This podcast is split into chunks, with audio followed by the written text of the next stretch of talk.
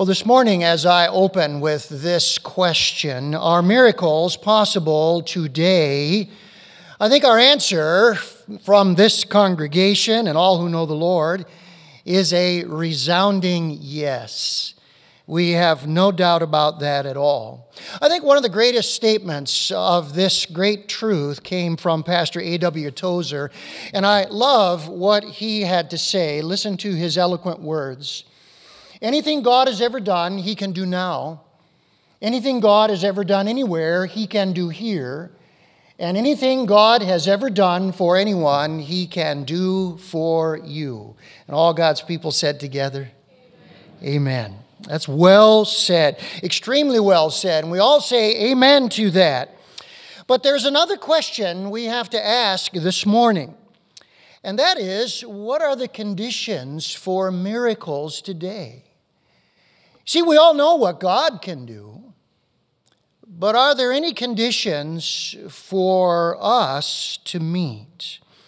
And the answer to that question is found in Genesis chapter 18 as we continue our studies this morning in the life of Abraham. And I want to bring a message entitled The Conditions for Miracles Today. And I would encourage you to open your Bible to Genesis chapter 18 because in this chapter, a conception and a birth is announced to an 89 year old postmenopausal wife whose name is Sarah. And you know what she did when she heard this promise? She laughed. And why did she laugh? Because she knew this is going to take a miracle. This is a miracle birth, and she doubted that promise. And here's what God said to her God said, Is anything too hard for the Lord? That was his response. Miracles are possible when conditions are met. Now, this morning, we want to look at the first condition, and then next week we'll pick up with some more that are in this chapter. But here's the very first condition for miracles occurring today in our lives we have to be in covenant fellowship with God. We have to be in covenant fellowship with God. Let me read for you verses 1 and 8, and I invite you this morning to follow along in your Bibles and listen to the word of the Lord to us. And the Lord appeared to him by the oaks of Mamre as he sat at the door of his tent in the heat of the day. He lifted up his eyes and looked, and behold, three men were standing in front of him. When he saw them, he ran from the tent door to meet them and bowed himself to the earth and said, O Lord, if I have found favor in your sight, do not pass by your servant. Let a little water be brought and wash your feet, and rest yourselves under the tree while I bring a morsel of bread that you may refresh yourselves, and after that you may pass on, since you have come to your servant. So they said to him, Do as you have said. And Abraham went quickly into the tent to Sarah. And he said, Quick, three seahs of fine flour, knead it and make cakes. And Abraham ran to the herd and took a calf, tender and good, and gave it to a young man who prepared it quickly. Then he took curds and milk and the calf that he had prepared and he set it before them. And he stood by them under the tree while they ate. Now, the first thing that strikes us here is how God appeared to Abraham. There is no vision, there's no voice from heaven, there's nothing vivid just three ordinary men standing near Abraham's tent, just three guys seeking rest and refreshment in the noonday heat. Now, to our angels, we are told, if you combine verse 22 with chapter 19 and verse 1, and the third is the pre incarnate Son of God. Now, how do we know that? Well, verse 1 tells us that the Lord appeared. The word there is Yahweh, and the New Testament tells us that Jesus is Yahweh. We know that because when Isaiah was in the temple and he saw Yahweh exalted, high and lifted up, the Gospel of John, chapter 12, tells us that Isaiah saw Jesus' glory. And then in verse 3, when Abraham says, O Lord, it is not Adonai. Adonai is a word that can be applied to the Lord, but it can be applied to a human being. Abraham here says, Adonai, my Lord. And in the Old Testament, that is always reserved for God. And then the clincher is verse 22. When the two angels left, the Bible says Abraham stood before the Lord, the third man who was remaining. Now, I want to say to you this morning this sends tingles up my spine. Here is a mere mortal man standing before two angels and the pre incarnate Lord Jesus Christ. Can we say awesome? This is an awesome scene. And I want to give you a small thought here this morning. We often look for God in the spectacular but he usually comes in regular people. Our parents, a spouse, our pastors, our youth leaders, our teachers, our ministry leaders. Be careful how you treat those people. Just think if Abraham mistreats these three regular guys, what a colossal blunder, right? And if you have parents, pastors, teachers, ministry leaders who love Christ, God has sent them to you. Do not mistreat those people. They are from God. Now, here's the second thing that strikes us. This is the only time in the Old Testament that God ate a meal with somebody. That's an eye opener. This is the only time in the Old Testament God ate a meal with somebody. The next time God will eat a meal with somebody is when Jesus comes and eats with his parents and his disciples and many others. So, this kind of table fellowship is unique, special, unheard of. It is highly significant. If we were to take and put a bracket around these verses and highlight them in yellow, it would be fitting. And we ask the question why here? God was going to do something extraordinary for Abraham that foreshadows you and me. If we are in covenant fellowship with God, God was going to do something extraordinary for Abraham that foreshadows you and me. In fact, the burden of this section is right here the significance of table fellowship with the Son of God. That's what's going on. And what happened to Abraham foreshadows something extraordinary that God does for every believer who knows the Lord Jesus Christ. And so this morning, let's look at this significance of this table fellowship, all right? Let's begin with the appearance. And the first thing we notice is the Son of God came in a temporary human body. Now, this is the first time it is explicit like this. It has been hinted at earlier in the Old Testament, but this is the first time it is explicit that the Son of God comes in a human body in pre incarnate form. Now, what might escape us here is the theological meaning of this approach. You see, how God comes tells us why God comes. That's so important. How God comes tells us why God comes. You see, in the ancient world, when two people entered a covenant, they sat down to eat a meal together. That meal was known as the fellowship meal or the peace meal, and it showed that they were at peace with one another. Now, Abraham entered a covenant with God in chapter 15. He received circumcision as the sign of the covenant, chapter 17. What's left? What's left? The peace meal, the fellowship meal. So the Lord now appears as a friend to say, Abraham, let's have our peace meal together to celebrate our fellowship because we are in covenant fellowship. Now, I think we all see what this foreshadows for us, don't we?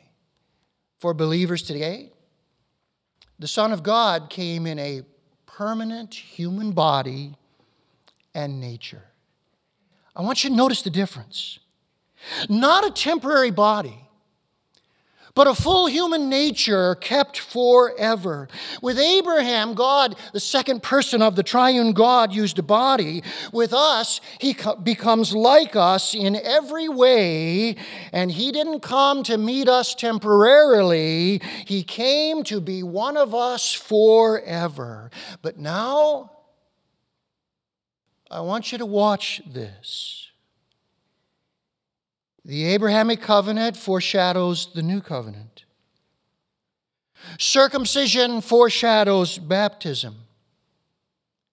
This fellowship meal foreshadows the Lord's Supper communion and the Lord's Supper communion fellowships foreshadows the marriage supper of the Lamb that will take place when Jesus comes again, and he will sit down and serve us as we fellowship with him for all eternity.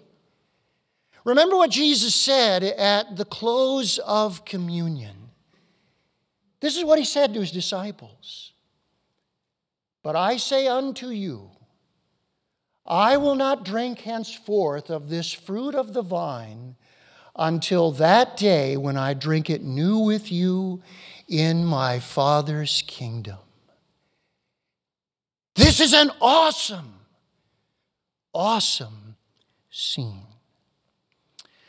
Well, now let's move next to the announcement. Let's move next to the announcement. And the Son of God announced a miracle birth.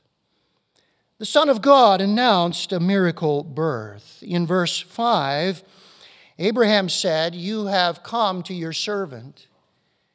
And we all know why the Son of God and the two angels came to announce the birth of Isaac, the miracle birth that would be the fulfillment of all the promises God had for Abraham. Now, here's the question we have this morning Does Abraham know who these men are?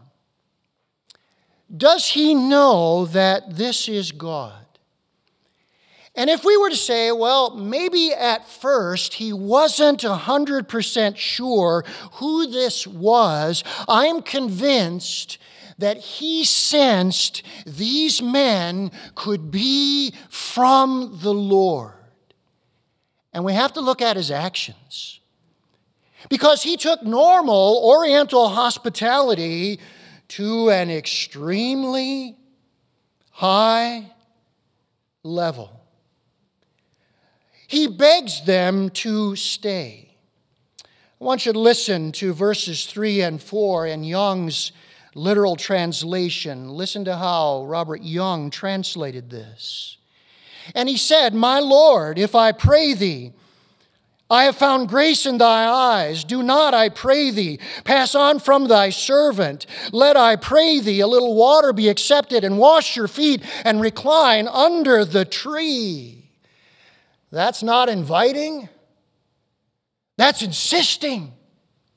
That's begging.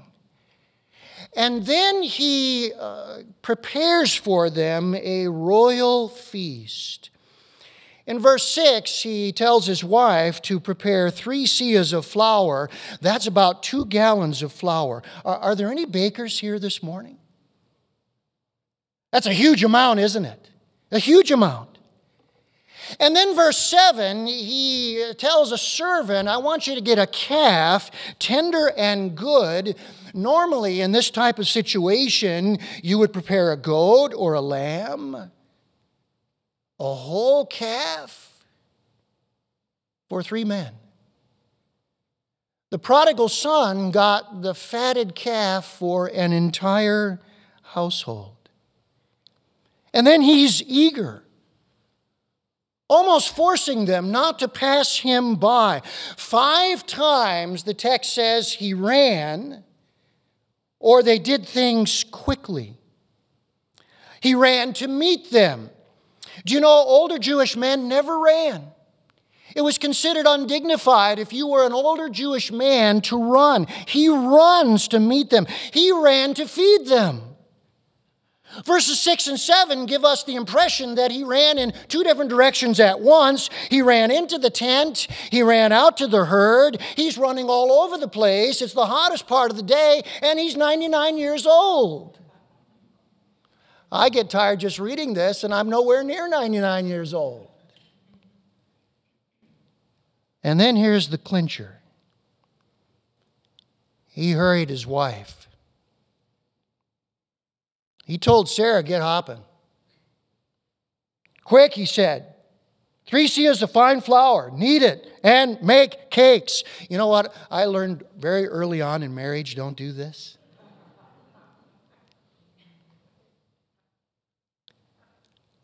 Wives do not like to be hurried.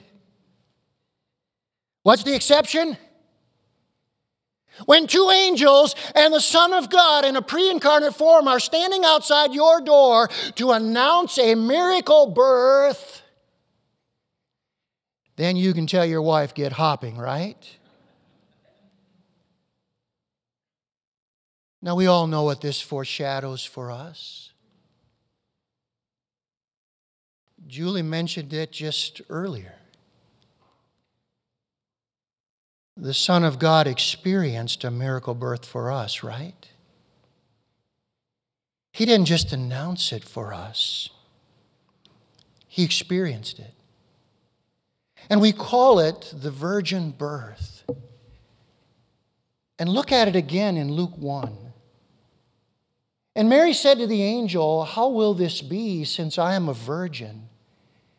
And the angel answered her, The Holy Spirit will come upon you and the power of the Most High will overshadow you.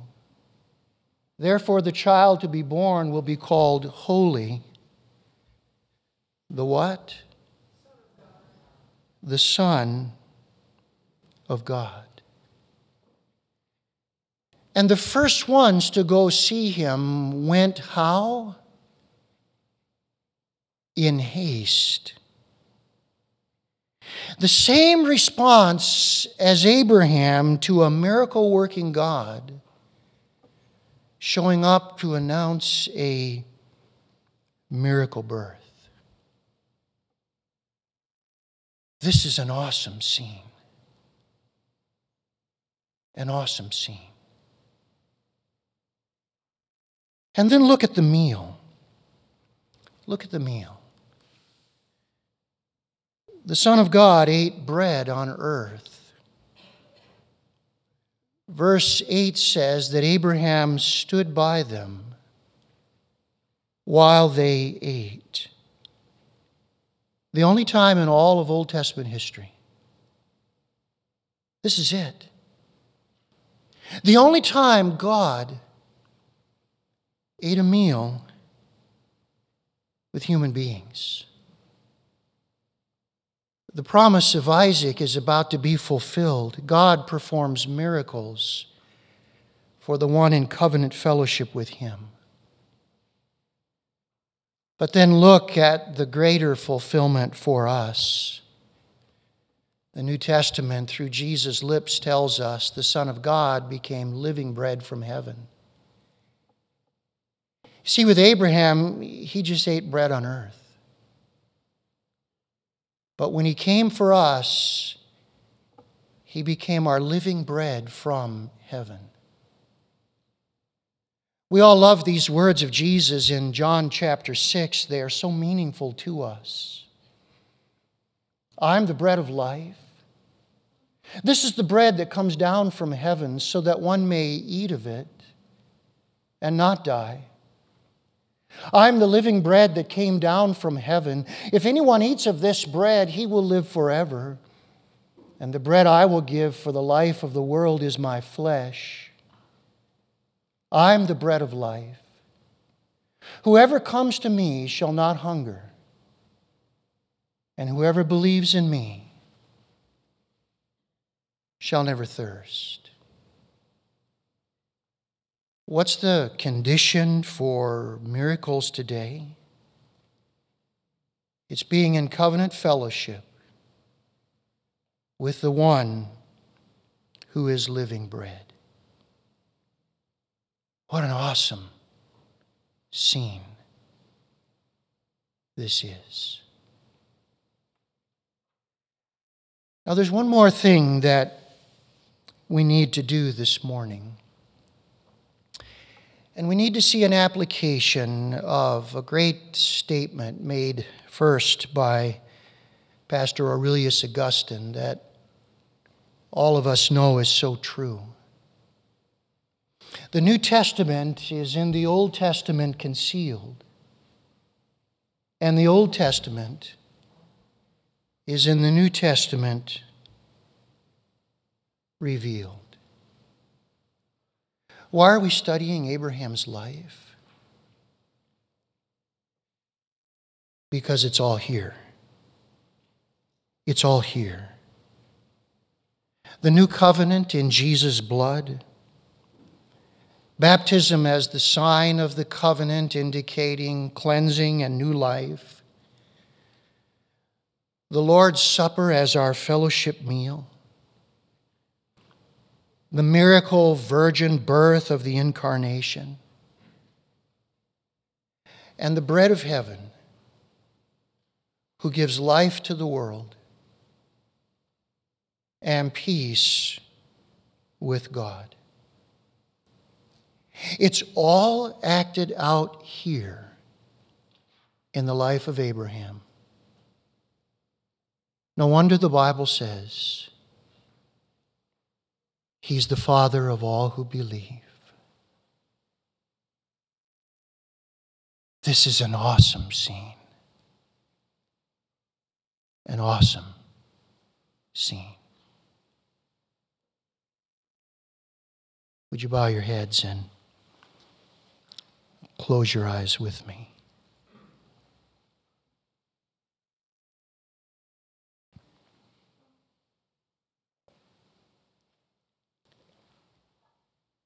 If you're here today and you're not sure that you're in covenant fellowship with the Lord Jesus Christ, who shed his blood, rose again, that you might have peace with God, fellowship with him and be a partaker of his miraculous promises. You're missing out on what life is truly all about. And God has brought you here today